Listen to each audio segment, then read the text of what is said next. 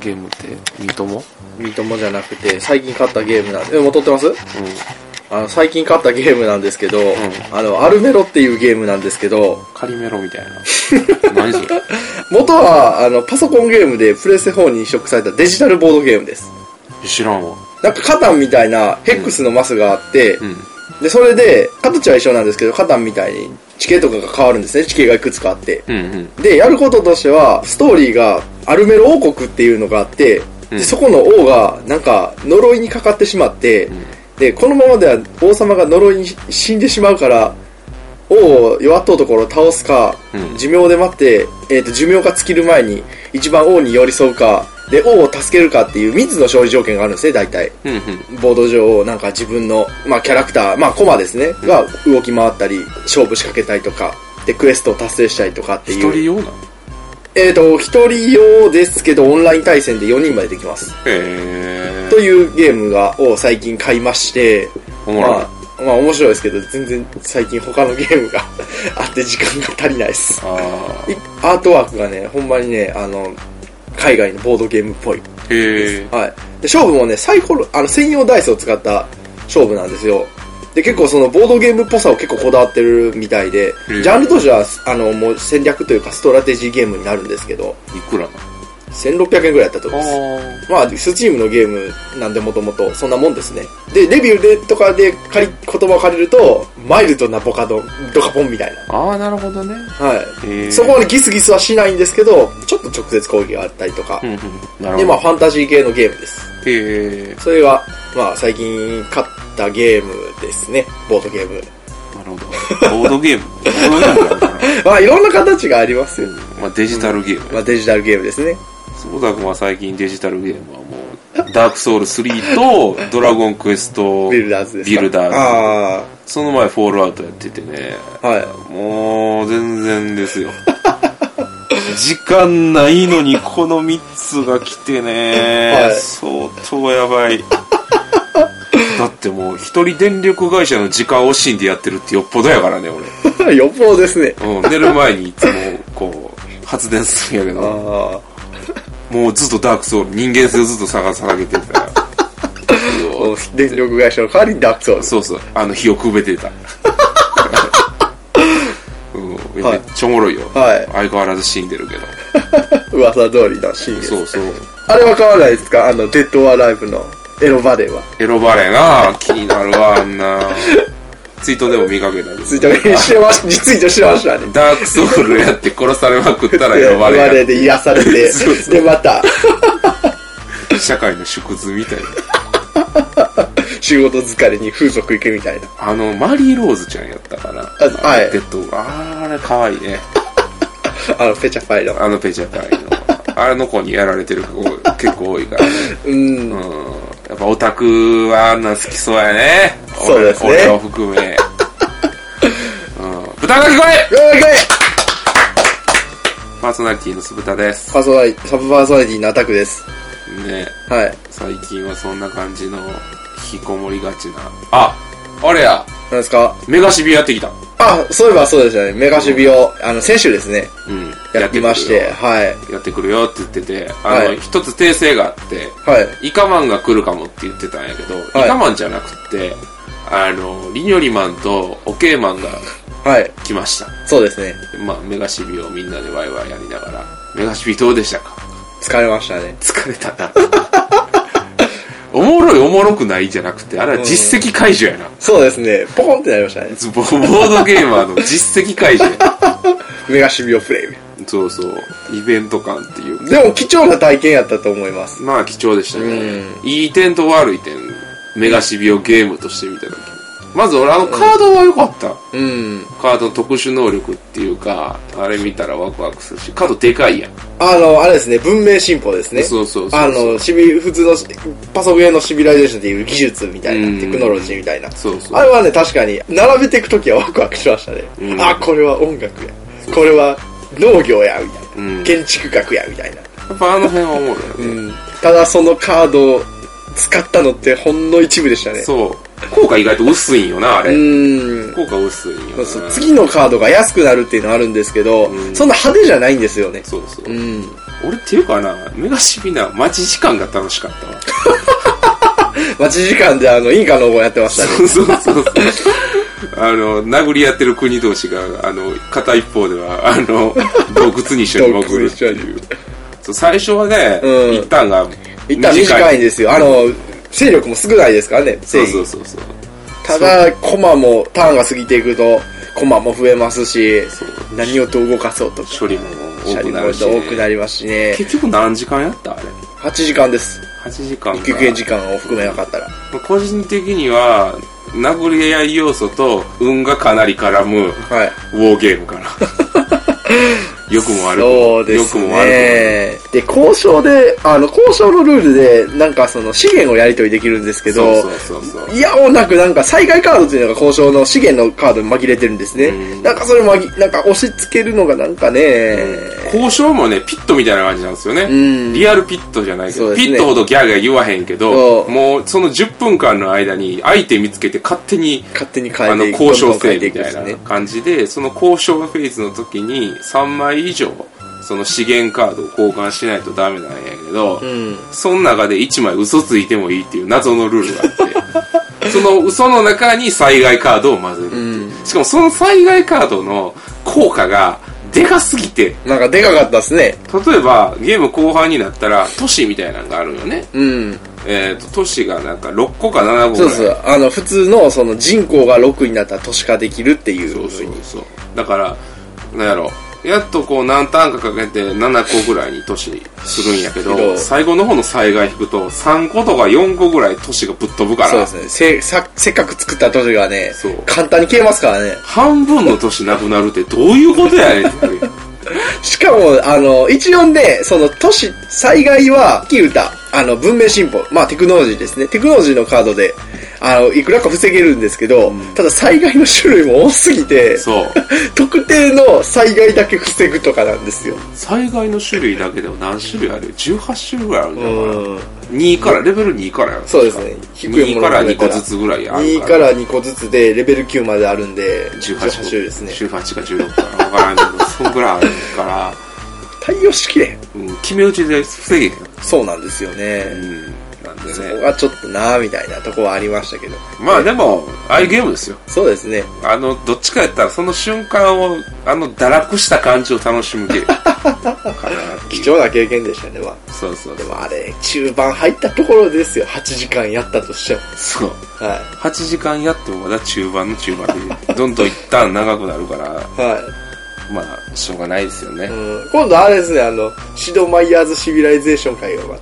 そうですね、人前 あのあっちのの。方は多分早くは、比較で早く終わると思います。ああ、なるほど。あ、もうシビライゼーションで言ったら、い今度 SNE から5月ぐらいに出るあは、いシビライゼーションや ったよ。あ、やったんですかやったやったやった。はい。この前会社でやった。ああそうなんですかの、40分ぐらいとか。あ、早い。めちゃめちゃめち早ゃい。めちゃ早いですね。あの、めっちゃライトな拡大再生産なんで。ああぜそひうですねぜひ。はい。前の CB もそうでしたね。そう。まあ、こ今回はダイスじゃなくって、はい。あの、バッティングのちょっと要素ありあそうなんですみねたいアクション、アクション選択制なんですけどね。気になりまおす。すすめです。欲しいっす。はい。はい。はい。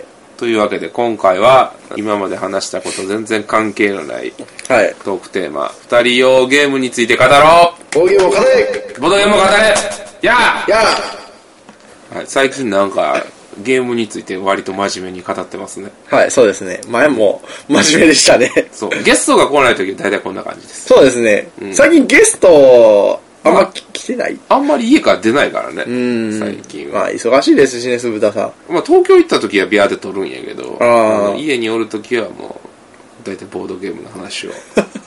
すればいいんじゃないかはい。なはい。瞑想してるわけではございません。はい。はい。というわけで、今回二人用ゲームということで、もうだらだら思いついた二人用ゲームをはいやっ。ていくはい。切る の切るわけじゃないな別に割まあとまあ。最初の二人用ゲームのイメージって俺あんま良くなかったんよ、うーん。正直なところ、はいい、やだからボードゲームってこうみんなとワイワイっていうのが一つあったかわかりますわあるやんわかるやんあ、あ、俺もそうで、そうでしたよ、もともあーわと。かるわかる、うん。今もできれば他人数で遊びたいっていうのはあります。みんなで遊んだ方が楽しいやんっていうのはあります。あでもね最初に挙げるべきは僕のその感覚を変えてくれたゲームっていうのが、はい。ウベ・ローゼンベルクのアルルの丘なんですよ。はい。ここから僕二人用ゲームにハマり出して、おー。これちなみにコラボ堂で言ってたんですけど、はい田中間さん会で、なんはいか売り上げっていうか、はい売れたランキング、去年か、はい去年売れたランキングの、えー上位やったんですね上位上位。ー2位やったかな。うん。まあどういうゲームかと言いますと、まあウベロー、まあそもそもウベローゼンベルクっていうのは、有名なアグリコラであったりとか、はいボーナンザであったりとか、はい、いろいろ農。場っていうかね、はい。そういうほわっとした感じの、あの、ボカ的なボカ的なうんゲームを作るので有名な方なんですけれども、うん。まあ、そのアグリコラの流れを組むワーカープレイスメントのシステムを搭載した超重量ゲーなんですよ。そうなんです。ね、物理的にも重いし、プレイ時間的にもね、あの、最初とかやったら1時間半とか2時間ぐらいかかるのかな。箱に、えは ?90 分でしたっけ交渉は。一応う。ん、そうそうそれぐらいですね。今日本語版が出てるんですけどんもともと海外海外版っていうか、はいあ訳つけたやつが出てて僕はそっちの方買ったんですよ、うん先に出る前に買ったんでしそうたっけそうそうそう、日本語版が出る前に買って、いやなんて言えばいいんかなまあ今までの2人用のゲームのイメージは一変しましたねはあやっぱり割とねそれまでは中量級のゲームしかやってなかったんですよ、うん2人用ゲームのはい。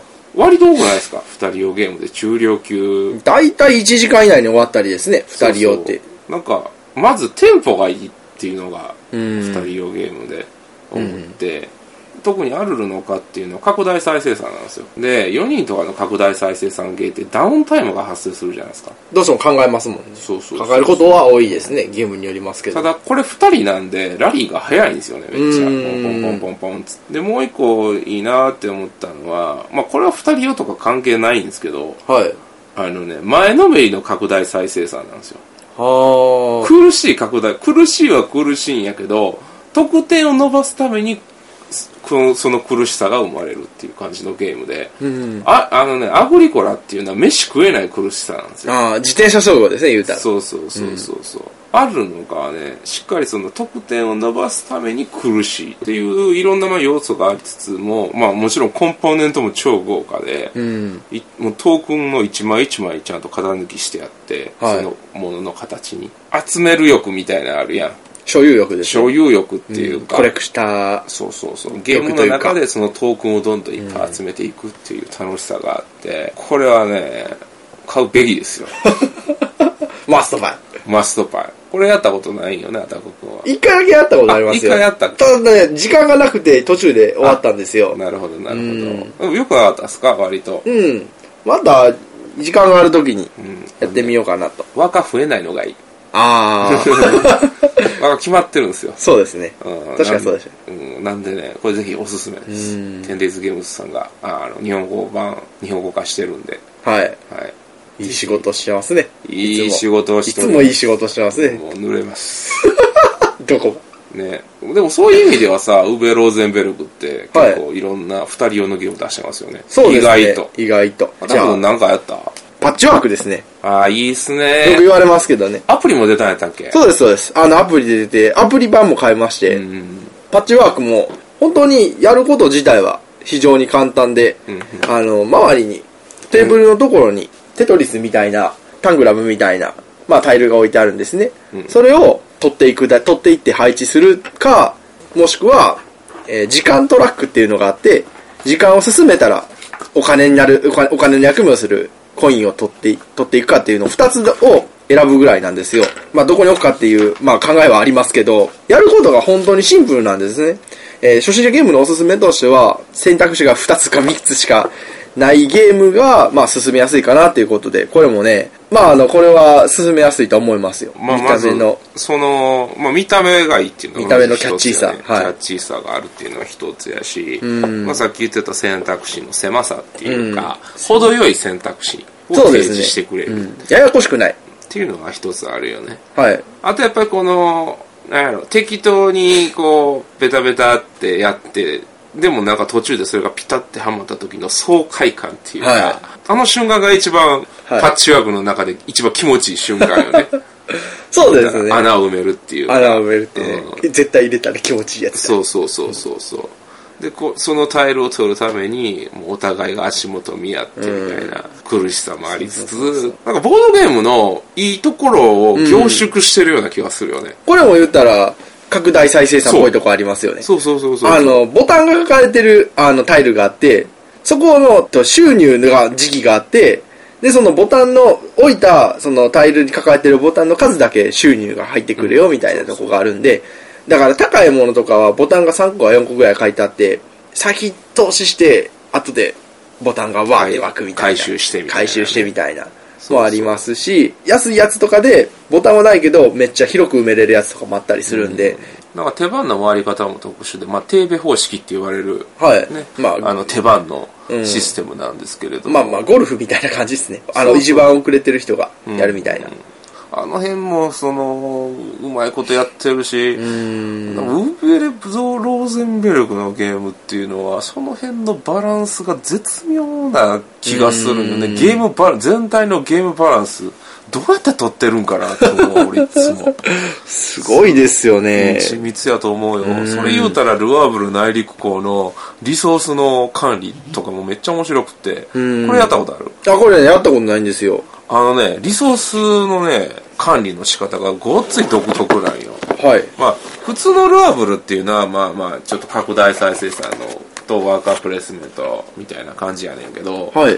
あの、ルアーブルっていうのは、これ、あのね、この変なマンションみたいな、このボードが、はいこのリソースのマネジメント、リソース の、まあ、また画像出しますわ。まあ、あの、わかりにくいっすわよ。かりにくいよね。声だけでは伝わらないっすよ。あのね、はい、縦軸と横軸があるんですよ。はい。で、どっちにも数字が書いてあって、はい。このまあこれも建物どんどん建てていくんやけど、はい建物の能力を使うと、まあ、例えばこの魚とか、はいリ。ソースが4つあるんよね、はい。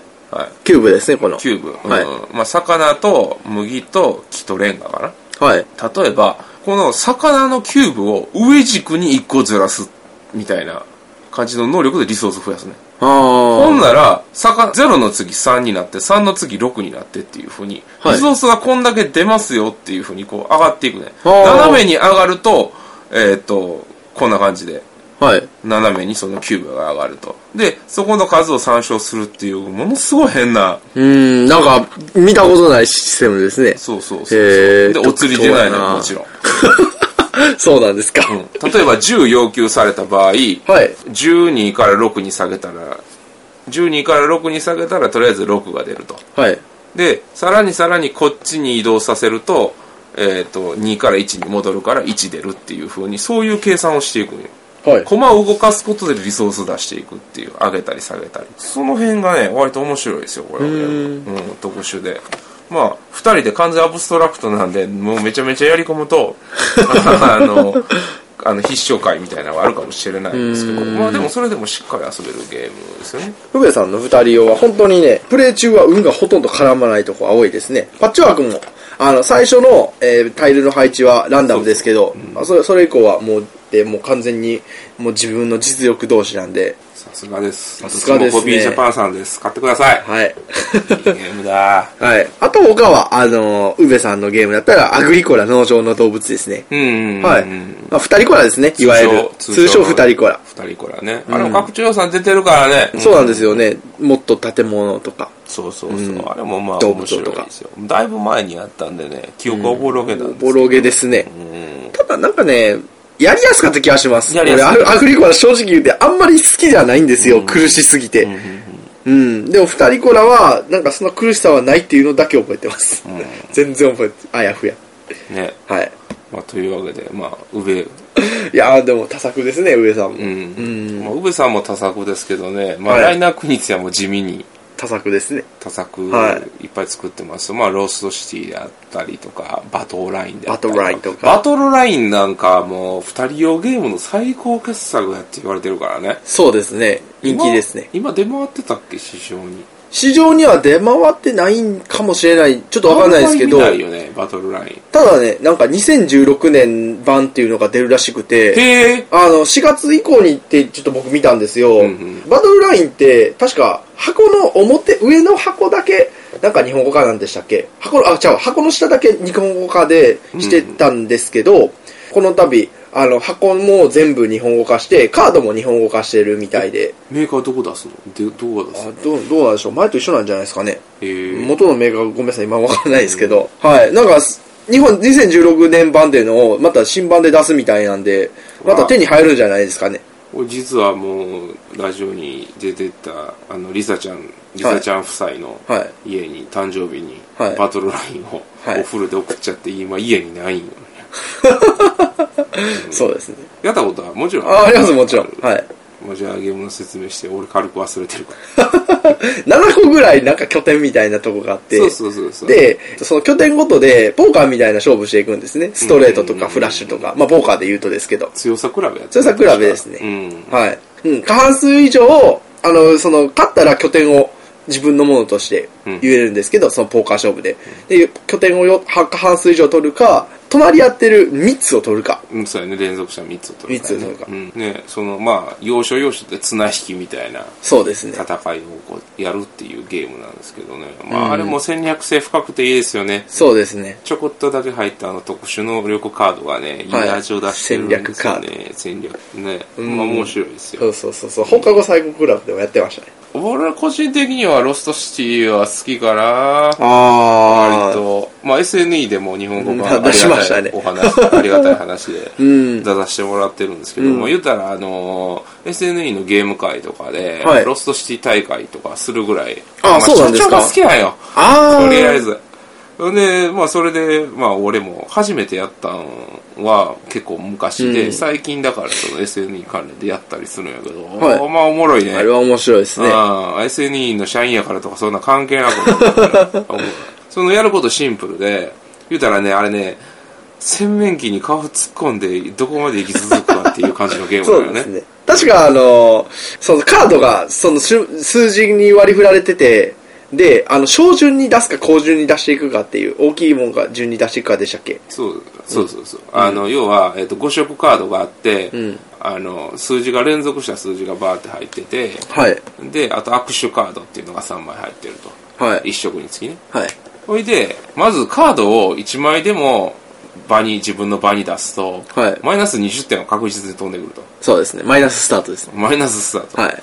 マイナススタートでとりあえずその一あの3とか4とか書いてあるのがそのままトップ10になるんよねああ、はい。うんでその合計からそのマイナス点を引いて、えー、と出た点数を各色で計算して最も高い点数の人が勝ちっていう、うん。まあ、ゲームやねんけど、はいこのゲームの面白いところは、まあ、カードを場に出すかもしくは捨てて新しく引くっていうことができるよね、うんまあ、出したいカードがない場合は、はい捨て札にしてカード引けるんやけど捨て札にするとあの他プレイヤーがカード引くときにその捨て札から取れるんよねそうです、そうです。うんだから、それって照準で置いていかないとダメだから、はい。はい。低いカードとかあんま出したくないわけですよ、最初の頃は。そうですね2とか3とか、で、もう出したくないなって思いつつ、ずっと手に握ってたら自分の手札も圧迫するし、っていうその辺の駆け引きが駆けね引、きですね。非常にこう、面白い。ただ単に捨てるわけじゃないですもんね。そうそうそう相手に利用されにくいワードとか考えるのは、あれはもうほんちょっと麻雀っぽいですね。いうまあ。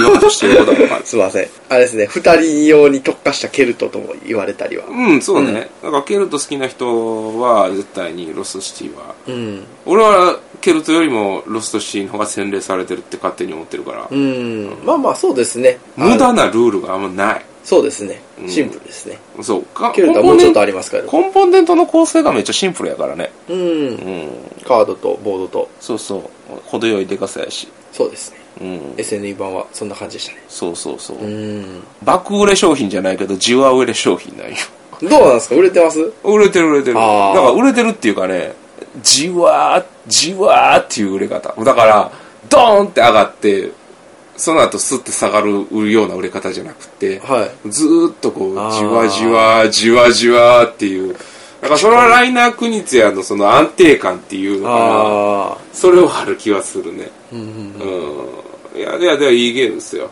だから万人におすすめいつまでたっても普及の名作っていうか、うん。そのポジショニングにおる気はするね、うんうんうんうんあれはおすすめですよなるほど。はいそんなん言われてやりたなって言っこう買えばいいよ おかえりなさいます た。はい。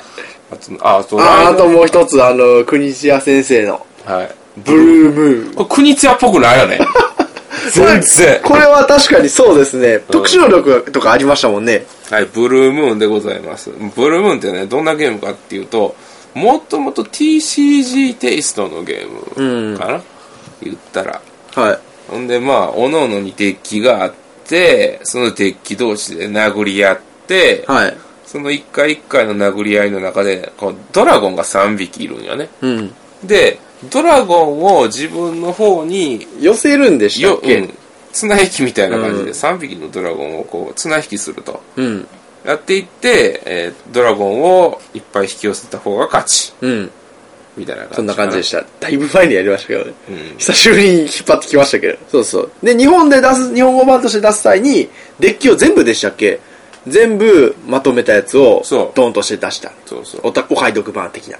だからそのドラゴン綱引きで、まうんあ、3匹を自分の側に持ってきて4匹目を引き寄せようとしたらゲーム終了うん。です、ははい。いだからね、特殊能力とかもね、あって、そう基本はね、なんかパワーが書いてあるんですよね、数の。そうそうパワーパズ、パワー、パワーが多い方が引き寄せやすいみたいなのはあるんですけど、まあ、特殊能力で数字をこねくり回したりとか、ちょっと国知屋先生っぽくないですね。うん言われてみれば。まあ、2つのパワーが属性があって、うん。数をどんどん上げていくみたいな、うんでも1人がギブアップしたらその勝負は1回目の勝負勝ちでドラゴンを引き寄せれるみたいな感じの、まあ、数での殴り合いやねまあ、そういうとバトルラインっぽい要素はあって、ああそういう意味ではそうなんんかなそういう意味では国知屋先生っぽいですけど、局地的バトルラインかなそうですね。うんうん。一個ずつやっていくんで。ラインが一個のバトルラインやあ、そうです、そうです。特殊能力もおりもりみたいな。うん。出来によってこう陣営みたいなのがそあうっそうでてす、。特陣殊営能み力がたいな違のうがと特。殊能力があって、いろんな戦い方ができますよ、みたいな。そうそうそうそう、っていうゲームでね。これはもうおすすめですよ。まあ、言ったらめちゃめちゃカード入ってて、デッキ構築みたいな遊び方もできて、そうですね。っていうので、ね。バトルラインに飽きた人に。かどうかはともかく。まあまあね、あの、 TCG とかやってた人とかは、そうそうそうすんなりいけそうですね。うんこっちの方がしっくり場合によっては来るかもしれないです。ただやっぱテキストとかが多いんで、うんまあ、ボードゲームをやる感じで、こう、挑もうとするとちょっとやけどする 感じがそうですね。あ TCG ライブの方におすすめですよね。はいブルームーンでございます。今まで7個紹介しましたよ。こんなダラダラ紹介してていいんじゃろうかね。っていうでもそういう意味ではさ、はい。囲碁とかさ、はい。将棋とかさ、はい。オセロって二人用ゲームやな。そうですね。あれがさ、はい。もともとなくって、はいこのボドゲ界にポンって来たらどうなるんやろうな。将棋とかよ。はい。ルール多いってなるんかな、やっぱ。うーん、確かにね、将棋はお作法が多いですからね。お作法多いやん、んうん今であれでこそさめっちゃ有名やから、ああいうお作法とか多くても別に何も言われへんけど、あれが今ポンって出てきたボードゲームやったら絶対なんか言われてる よな絶対言われますね。ルール多いっつって煩雑。 でもオセロとかはオセロはシンプルですね。シンプルやし、うん。爆発するんかなやっぱオセロってもともと日本がつけた名前だったけどもともとリバーシーっていう名前そうだですでったす。のもともとはリバーシなんですけど、オセロははっきり言って商標です。ねはい。今オセロで日本ではつけた。確か日本、オセロっていう名前は日本生まれです。あとトランプの二人用ゲームってどんなんあったっけスあとは、ピードスピード。まあ、あれ4人でもできるんですけど、まあまあスピードですね。あれスピードや。あんまり二人用ゲームってないんかな、トランプで。俺あんまやあったと記憶がないは、やめだけっやな。ちゃ昔の WO っていうゲームもあって、んまあそれほんまに単純な数比べなんですけどね。へうえ、ん。強い方が勝つみたいな。でもそう手札の補充がないから、みたいな。そうそういうゲームもあります。うん。まあ、ちょっと話ずれたけど、うんブルームーンの流れで行くんやったらやっぱネットランナーかな、最近やったら。そうですね。 TCG ライブ。ちょっと TCG ライクな。多いですよね、最近。面白い。うんまあね、まあ言うたら、どんなゲームかっていうと、はい。企業側とハッカー側に分かれて、企業側はその得点となるカードはいをどんどんこう達成するために上にそのカードの上にトークンを置いていってその過程で、まあ、アイスって呼ばれる防壁ですよねはい。それを構築しながら相手からの攻撃に対処するとはい。でランナー側要は、えー、とハッカー側はあのいろんなカードツールを駆使してその防壁を破りつつ企業側が持ってるデータ盗み出すと盗めた。いうゲームなんですけれどもね、はい。面白いですよ企業側がおもろいですよやっぱあの、罠張ったりとか、あ防あ、壁張ったりとか、非対称なんですよね。非対称。もう全然違う。非対称でね、まあ割と考えどころも多くて、最近その、それに構築の要素があるんで、はい。敵構築の。その敵構築をしだすと、まあ面白いで すよ。ただね、まあこれを、いまあいろんなとこで言われてるんで、は言いうとことね、用語がね、すごく多いんですよ。うん。よく聞きます。で横文字も多いですし。横文字多いですしまあ、、ざっと、あーだけで言いましょうか。はい。あ行だけでね、アーカイブ、アイス、アイスブレイカー、アクション、アクセス、アクティブ、悪名、アドバンス、アドバンス要求、アナーク、アプロー チ。あーでこんだけあります。まだまだありますもんうね。ん。E やったら、イベント、インストール、インストールコスト、ウイルスカウント、あ、E はあんまりない。言はそんなないですけど、まあまあ、多いですね。ん用語集だけで2ページぐらい使ってますからね。そう、ハードウェアとかね、これがね、あの、日本語とかやったらまだイメージしやすいんですけど、その、ハードウェアとかリソースとかリンクとか、まあリソースはよく言うか。まあでもこの中のリソースはまたちょっと違うからね。ああ、そうなんですか、ややこしい。そうそうそう。山札は何て言うんでしたっけえ、山札、またこれ も、なんか違うんでしたっけハッカーと企業側で。違う違う。えー確か違ったはず。今思い出せへんぐらいあれやわ。HQ、HQ やったかな。 HQ、かうなんん。かシレブですね。そんな感じの。はいカタカナ語が多い、意なん識で高い系の人みたい。だからね、説明書読んでてもね、あの、全然頭に入ってこないっていうのは一つちょっと難関かなって気がします。例えば、バリアのサブルーチンを一つブレイクするって、はい。いまいちちょっとイメージわからないんで。なんか、意識高い系の人みたいですね。そういや、いいゲームだ、いいゲームだ。うんめっちゃおもろいですよ。うん、いや、やったことはないんです、僕。いやリチャード・ガーフィールド先生。そうそう、リマジチッャークのド・人ガーフィールドですよう。ん。間違いないですよ、これ。じゃないですね。面白い。拡張出してほしいな。うん。お願いしまさす。海外では拡張って出てるんですかね出てる出てる。めっちゃ、結構出てたはずやね。うん。あとは、これが、アークライトが頑張ってくれるかですね。そうそう。はい。遊びたいはい。拡張頑張ってくださ拡い張。頑張ってください。はい。はい。他なんかありますか他は、前、ボードゲームを語で言ったセブンワンダーデュエルとかですね。ね。これ面白いですね。まあまあ、これは、えー、と、置いといて。あとは、何ですかね、国産のゲームで言うと、動物将棋とか、動物サッカーとかですね。あの辺はね。うん。まああれはちょっと伝統ゲームにちょっと、まあ、あの、わかりやすいようにしたっていうゲームですけど、まあ動物将棋はまあまあ簡単な将棋ですね。と、それを発展させたのが動物サッカーっていうので、はい。それはね、僕なんかやったことなくて、あの、僕の平日ゲーム会でやってるとこは見たんですけど、玉がなんか結構面白い。あるんよねうあれハイランとかでもやってましたけど、んあれはまた違うオリジナリティがあって、またあれは面白そうでしたね。はい。他なんかありますいや、いろいろありますよ。読みとかですかね。あのー、君好きよね、読み。ヨーヨーはね、あの、最近やっ、アアプリでやってないんですけど、ただこの前、あの、コマの時でやりまして、目がしびかいの合間に。やってたね。合間に読みやるっていう。偉いまあまあ、これも前話したと思うんですけど、格ゲーの、うんあの、格ゲーのエッセンスを取り入れたカードゲームということで。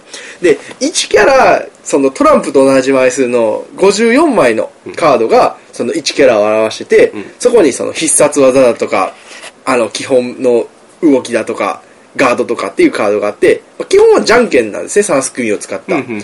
防御は、えっ、と、打撃は投げに勝って、投げは防御に勝って、防御は打撃に勝つみたいな。ただそこで、コンボの要素だったりとか、超必殺技、ゲージを使う超必殺技だったりとか、ちょっと格ゲーっぽい。まあ、基本的に読みっていうぐらいなんで、まあまあ読み合いのゲームですね。あれ、拡張もめちゃめちゃ出てるよね。そうなんですよ。キャラクターっていうか、うん追加キャまあラまあ追加キャラクターとかですね。どうですか読みのその、個人的にここおもろいよポイントみたいなのある。コモロイピョポイントっていうのは、やっぱりね、心理戦が熱いですね。へえ、そんなに熱いんや、やっぱ。僕はあんまり格ゲーは下手くそなんですけど、ほんまに読み合いの世界じゃないですうか、ん実力というかう、んその、動かすテクニックが一緒だったらうん。それを、ほんまに格ゲーの、なんか相手はこう来るから、この技を仕掛けるとか、うん。ここは回避するとか。うん。そこがね、あの、やっぱりもうしん、ほんまにその格ゲーを、一コマずつ一コマずつやったらこんな感じになるんだろうなっていう感じにな一フレる。ームずつやってあ、そうですそうです。どう1フレームみずたつ1フレームずつやるんだったら、こんな感じなんだろうなっていうのはあると思います。素人目線で言うとですけどね。結構あれ、格ゲーをリアルにこう体現してるっていうか、そういうイメージはあるよね。そうですね。それはあります。やっぱそんなにちゃんと確立化してるっていうか、形にしてるんやね、ボードゲームをそうですね。そうボードゲームに落とし込むっていうのがすごいね落。とし込んでますね。えうん。ただまあ、1キャラ1000円500円とか結構高いんですけどね。ーえーあれなんか英語でやってたよね。ええ。おやる わ。日本語化、完全にあれはね、日本語化あ、したでら。も、きあ英語で書いてあるのって、なんか、あの、共通ルールだけなんで、うん。基本的には、まあ、あの、用語、用語というか、あの、アイコンが書かれてて、アイコンを覚えてればなんとかなります。なるほど。はい。まあ、あと僕はアプリでやってたんで、ある程度わかりますっていうのがあるんですあーなねる。うん。いやでもこれね、日本語化したら売れますよ。日本語化して売れますよ。パアブリッシャーアさんプリ版はね、日本語化されてるんですよ。うん。怪しい日本語で。怪しいでもカードゲーム版は日本語化は、あの、や大役表がついてるだけですね。ね。うん。これ売れますよ、こ日れ本は語化したねら。売れるかなわか んない。敷居は高いっす、でも。まあま面白いですけどね。うんうん。まあ、多いですしね、うん読みは。はい。他は何かありますかあとはクワルトとかですね。あーこれ、もみさんが好きってめっちゃ言うてましたよ。クワルト、かい よ、あれ、もう、おもろいけどさ。四目並べで、あの、同じ形か、同じ色か、同じ高さかう、ん。あとなんかありましたっけを、あの、4、四つ、四四四かける4の立体4目みたいなフィールドがあって、だから4つ揃えた勝ちなんですけど、ただね、そのコマを置かせるのが自分で好きなとこ置けるんじゃなくて、その自分が置きたいコマを相手に渡して相手に置かせるっていうやつなんですよすね。ごいよな。その発想、頭痛いなるわ。めっちゃ頭じゃないですもん。もう間違い探しですもん、あれう。ん。で、揃ったらクワッとって言うて、揃ったから勝ちみた いな。すごいルールよな。すごいルールまあ、わざとだからこそ分かりづらくしようから、その、うんルールが生きてくるっていそううのがそあうると思うけど。初めてモグさん会って遊んだ時ボロ負けでしたもん。まあ、実力差は出るでしょう、 そうですねやっぱりうんまあ、でもいいんじゃないですか。やっぱ、やり込み要素っていうか、うんそういうのもありますしね。はい。クワルトね。クワルはいはいトはい。あとは、ドラコですね。ああーの、まあ今はね、デュエルっていう名前で、あの、新版が出てるんですけど、ドラゴンさんに、ドラゴン一人が、まあ一人担当して、ドワーフさんにもまた一人が担当するっていうゲームで、ドワーフ3人でドラゴンを倒すか、で、ドラゴンは、ドラゴンは生き延びるか、ドラドワーフ3人を倒すかすれば勝ちっていうゲームで、まあ基本的にその、まあ非対称ゲームですね。うん非対称ゲームで、まあカードを使って、なんか攻撃が書かれてるカードで攻撃とか、で、防御を持っとうカードで防御とか。アクション選択制というかそうですね。そういった感じようね。ん、そんな感じのゲームで。あのね、あ前、リサさんがやりまして、二人で、うん面白いって言ってましたよ。あ、ほんまにそうそう、お互いあの、ドラゴンと、その、ドワーフを一人ずつやって、え、どっちが勝ったえ僕は勝ちましたよ。おーインスト勝ちやねえか。え、どっちが、え、ドラゴン君え、両方とも。あ、両方とも、はい。あーまあまあ、それはそうなりますよ、初めてやったら。そう。でも、面白いとは言ってましたよ。二人用ゲームって割と実力差出やすいよね。そうですね。うん。割となんかガチゲーが多いイメージがあるかうんな。今まで言ったやつもね、結構実力差が多い。ほほとんどですね。なんで二人用ゲームってガチゲー多いんやろなんでやっしょぱうりね。運の要素強なるとさ、パーティー感が出るからなんかな。うーんやと思いますよ。それパーティー感を二人でやってもしょうがないっていうのはあるんでしょうね。 まあね、盛り上がった方がいいってことは、それだけ歓声が多かったりとか、共感できる人間とか、損するやつ、得するやつが、いっぱいおるからこそパーティー感が出るんであって、う二、ん人で、かと例えば片方が産んで、わーってなってたら、もう片方は、あの、反比例して、こう、反比例反比例ちゃうの比例して、こう、テンション下がるから、ゴうーンっつってん。シーソーみたいに。シーソーみたいな感じで。だからなんかもしれへんね。うーん。かもしれないですね。二人用ゲームで運の要素強いゲームってあんまなんかある運の強さ強いというよりは、あ二人で協力するゲームとかもありまして、あの、そして二人は手を取り合ってっていう。あはい、今度出る、今度出るやつですかね。オリビアうんコビージャパンが。あ、マジっすか。コビージャパンさんそのうそうそうそう。で、それは、まあ、二人で協力して、まあもう二人で勝つか二人で負けるかみたいなゲームっていうのは一度聞いたんですね。今ちょっと見てるんですけど、いやこの前ニコ生やってたよ見てああ、そうなんですね。うんいやーあれもうリア充向けだった カードを、なんかカードが、絵がディクシットの絵の人そうなんそうですそようね。そうイラストレーター その一番最初の。うディん。クシットのイラストレーーターの人で、なんか悲しみとか、なんか感情を共うん、有感情を共有するみたいな。する感じのゲうームん。ですめっよちゃうろ覚えですね。ごめんなさいね。いやーこれはぜひぜひそうですね。女子とやりたいです ねやっぱそうでしょうん。おっさんとね、ん二人で感度共有してもしょうがない んでね。そうですね。うん、まあまあ、カッターやりましょう。面白いと思いますよ。はいあ。れそういうと、あともう一つ、カタログもそうですね。あの、運というよりあは、ほんあまやの、わ勝ち待ちを競わんっていう意味では。カタログ、そうね、二人用ルールは普通に入ってるからね。そうですね。もうあれも、あれは、あれですよ。あの、他人数で遊ぶのは、ああくまでオプションルールですからね。一応あれを二人よという位置づけです。まあ、ハッターもう、モテゲーばっかりだ よ。だから、二人用ゲームで、相手口説くっていうのはどうあー、いいんじゃ朝なからいですか。晩まで。 まずパッチワークぐらいでパッチワークやる。で、内陸こう、今度やるって。ややっってて、ちょっと小難しい感じのやりつつ。すー。で、あるのお金がっつり食べて。で、い遊んだゲームでカタログ。そうそう、遊んだゲームでカタログやって、 そして二人は手を取り合 って。わわー。わあ、できますよ、これ。ー。できちゃった。できちゃったね。できちゃったね。まあ、ざっと何やってねんすか、 わからん。はい。まあまあ、今もう、ええ時間経ってきたでしょう。結構時間経ってますよ。もう3、40分ぐらい経ってたりとか。あとまあ出てない名前でもざーっと上げて、まあ、40分ぐらいですね。まあまあ、そうですね。あと細かいの言っていくと、えーっと、お邪魔者3対決。まあ、お邪魔者多人数でほんで遊ぶ人狼っぽいゲームが、まあ、2人用になり、まあ、2人用か1人用になりましたっていうのと、あとはその、グループ SNE で言うと、えーっと、アサンテとかタルギとかですね。うん。はい一時期グループ SNE は2人用ゲームがなんか多かった気がしますけどね。そうですね、んはいまあ、僕が入社する前のまあ、前の話ですね。話ですアサンテは、あの、初めて、あの、豚の鳴き声で取材行った時にもらった思い出もらのっ。たよ 今の俺の上司にもらったよあ、そう、ああ、そうやったん です。あの人が伊勢さんだったんですねそう。そうそうそうはこうやっいて。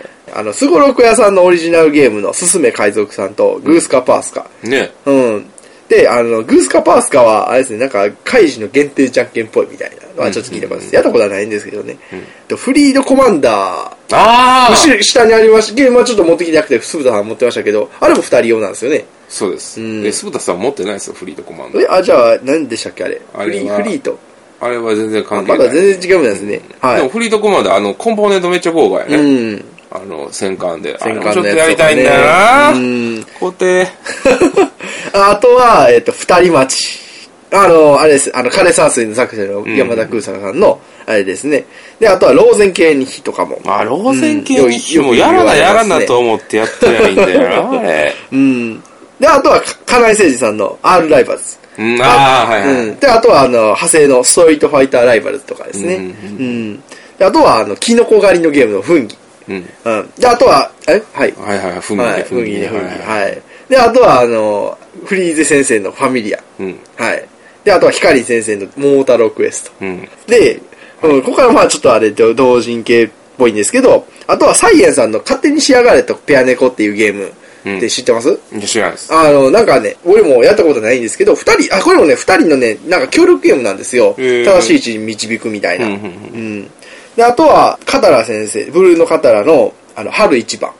ああ、そうやね、あれも二人用やね。うん、あの、日本の、なんか、庭園を作っていくゲーム。うんうんなんか、ハスに浮かべ、あ、かあの、池にハスを浮かべるのが、あれですね。あの、国枝先生でもう一つ、アンギャルドがうんうんありましたね。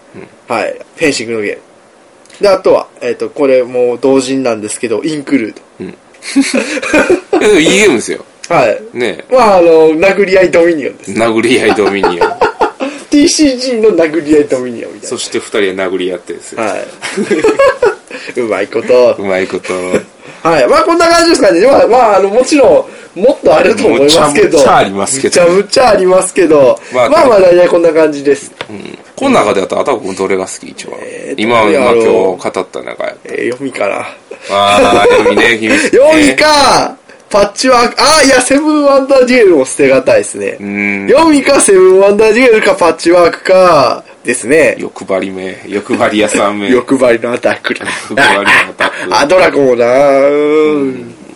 うん。でもなんか一番言うたらなんやろなセブンワンダーデュエルかなその手に入れやすいとかも言うてですね。いやだってトリックプレイの店長のシーカーさんも、はいあの二人用ゲームの中で最高峰におもろいっつってデュエルを言ってたからねそうそうそうそう。もう発発売前から予約して買いましたからね。若干アイコンの数が多いのは、まあ、毎回言ってるけど、まあ、それでもいいゲームですよ、うん。どいやそうそまあ俺は言わずもがな分かってるよねう。はい。あるるちゃんあるじゃん。あるるちゃんあるじゃん。あるフるァイヤーアイスストーブ懐かしいないや、僕の中のあるのはそうです。まあまあでもね今後2人用ゲームまた今度はまた今度出る2人は手を取り合っても気になりますしはい。どうなんでしょうね僕は2人用ゲームの良さっていうのは何なんでしょうね誰にも邪魔されずっていうか、ああわかるガチで勝負する気やったら、もうお互いの真剣勝負が好きみたいな感じで。またちょっと TCG とは違うやんそうですね。まあ不思議な感じよねうんこの2人でなんかなんか TCG は、特にゲームにもよりますけど、あの、金かけたやつが勝つっていう風潮あるじゃないですか。あーはいレはア、いはいレアっていうか強いカードを集めたやつが。うーん。そういうのはないからねそういうのがないですからね。完全な実力勝負っていうかボドゲ力で戦えるっていうのはうん。あるよね、あとは2人専用だけじゃなくて、その4人以上遊べるけど、2人の方だとまた違うゲームとかもありますね。カルカソンヌとかもそうですし。ドミニオンもそうだよねドミニオンもそうですねん。カルカソンヌとかやったら2人用の世界大会あるぐらいですから。まあ、全体的に言えることは、あの2人用ゲームはねあのバランスがいいゲームが多いそうですよね。プレイヤー人数がた2って限定されてるから、んルールのブレがないのよ、うん。 3から4になったりとか2から4になった時とかってどうしてもやっぱちょっとこのアクション強くってこのアクション弱くなってみたいなのが生まれちゃうんだよね、そうそうそうそうただ2人っていうもうどど限定の中でルールを構築していくからなんかこうゲームとしてのそのバランスのブレっていうのがはいあんまないっていう,、もう安定した面白さがあるんよねうん。その辺がこう洗礼さゲームとしての面白さが洗礼されてる感はある気がする2人用ゲームかといって2人用ゲームを作れって言われたら難しいな難しいですよね。いざやるとかなり労力はいりますよ。特に非対称はすごいね非対称はほんますごいですね。だって全然違うルールをどうしようぶつけるわけやろ、それでバランス取るんやろすげえ正気の差だとは思えねえよそうですよね。ネットランナーとかドラコとかですね。うんもうそれはテストプレイのたま賜物なんかもしれんね、まあ、いろいろあげましたけれどもはい。皆さんねはい。あの誰かええ相方見つけてはい。やっていただければただねあのよくツイートとかで見るのが嫁さんとかをボコボコにしすぎてやってくれないとか そういうの難しいですね 難しいですね二人用ゲームってガチゲーが多いからそれはゲーマー買っちゃうんで、はい。 俺、どうしたの一つ言わせとった。もう言うたらええやん、 今。ガイスターや。ああ、なるほどね。ガイスターはね、ガイスターね俺、初心者、あの、ほんまに、あの、初心者というか、ボードゲー全然知らない人にまずやらすのは、大体ガイスターなんですよ。職場とかでボードゲームが趣味なんで、全然言って、え、ボードゲームって何みたいな感じで。そこで、その、本当は、持って、なんか職場とかに、まあ、持って行ったりとか、なんかいろんなとこに遊びに行った時に持って行ったりとかって、まあ、一番鍵、あの、カードゲームによりがちなんですけど、まあでもカードゲームとかやったらなんかこんなもんかみたいなのがあるから、まあもう僕はもうとりあえずガイスターをやってみよう間違いないみたいねな。ブラフの要素とやは、り将棋的な楽しさもあり。うんそうそうそうしょ。基本はしょ、ぶガイスターもインストしやすいんですよ。ルールシンプルなんで。あの、基本は、えっ、と、将棋です。ただ、あの、相手の駒は分かりませんみたいな。うん。もう、ランドルフ先生、俺大好きですかアレックス・ランドら。アルフルフ、アレックス・ランドルフ先生。ハゲタカネジキとか。ガイスターはすごいよな。あんだけルールが洗礼されてて、うん。人その人読みっていうのをちゃんと読みですね。発生させてるっていうのは、すごいですよ。大体、うん、面白い。あの、ヒット、打率は高いです。ヒット率は。うん。ガイスターね。ガイスター。なるほど。はい。もうそれを忘れると、あランドルフ先生に足を向けて寝られないよ。お前、まあランドボール先生がどこにおるか分からへんかいやら、もうどっち方向に足を向けるか分からへんけど。もう、ランドルフ先生にはこの世にはいない。お墓の方向にお墓の方向に、めっか私のお墓の前で外出しないでくださ はい。いねというわけではい。なんか、長くなりましたね。だいたいね、50分ぐらいかなと思いますい。っぱいカットしますんでははい。すいません、なんか、あの、黙っととかもありましたし。はいというわけでえ今回ははいそんな感じです次回はどうなるかな次収回は録しようかなそうですよね。またトリックプレイって収録を。はいもうあの、は明日僕は仕事ですわ。いはい頑張ってくださいはい。ははいというわけでまだ僕はまた君が帰った後ダークソウルをやってソウルを集めますい。はい。僕は帰ってから、ああ、そうや。もう一つ買った、買ったデジタルゲーム、ポッケンを はい。はい頑張ってポッケってください。平日ゲーム会でやると思います。はい。はい。まあ、これ上がる頃には平日ゲーム会終わってるでしょうけどね。はい。はいもう今日はもう、二人用ゲームをしゃぶり尽くすということで、はい終わり終わり、お疲れ様でした。えーっと、パサブパーソナリティのアタックでした。パーソナリティの、 鈴田でした !B 地区 See you next time. Bye bye. グッナイ Good night. はい。はい。 終わりです。思い出したように。思い出したようにおしゃれ路線に行く。よいしょ。あ、お疲れ様でした。はい。お腹すいた。ああ。帰ろう。明日も仕事やし。最近さ、はい。あのー、冷たいコロッケが美味しい。 どうしたんですかいやわからん。なんか、なんか、味でがも、キュッてしまんねん。でもなんか冷たいものってなんか、また、まずいわけじゃないじゃないですか。うんだって俺、あの、米も冷たい方、弁当の米も冷たい方が好き。ああの、なんやろ。ふりかけのな、海苔がパリパリしてるから。あー、なんかそれはわかりますわ。わかるやろはいその、それ関係あるかどうかわからへんけど、はい今日家帰ってきて、はい家にコロッケあって、はい。もうレンジでチンするのめんどくさかったから、そのままソースもつけずに食ったんよ。 はい。うめえぞって思って。これうめえぞって。うすけ風に言うと。はいあれも美味しかった。なんでやろうなんであんなうまかったんやろお腹空いてたからかな。いや、でもまあ、うん、どうなんでしょうね。うん。もうね、あの収録終わってダラダラ、あれやけど、あの、ぜひぜひ はい。試してみてください。はい。俺冷たい、なん冷か たいコロッケ。俺なんか子供の頃に、なんか冷凍食品をそのまま食べてまし頭おかしいんじゃん。た。あの、回転焼き、ゴザソロの回転焼き、あの、冷凍あるじゃないですあー、わからんでもないな。それはわからんでもないわ。ガリガリガリガリ。アイスっぽいもんな。ちょっとアイスっぽいですようん。硬いですけどね。小豆バーみたいな。自然解凍したらいい感じです よ。回転焼き冷凍して食っすごいな君冷凍のまま。削岩機みたいなへえだから一番自分でもおかしいなって思うのが、唐揚げもそうしてましたからね。いやおかしいわ君おかしいわたこ焼きもそうしてましたからね。冷凍で食ってたのはい。すげえな君んち電子レンジなかったいや、ありますよ。 なんでそれえ何歳の時それえー、10歳ぐらいの時すげえなあ君ののミステリアスな時でしたね、一番。などういうことミステリアスな時でした。あそうなミステリアス ATK。ははい。いというわけで、はい。探偵ナイトスクープの CM 前並みに話し込ん でしまいましたね。まあいいんじゃないでしょうか はい。はい。はいバイバイバイバイ。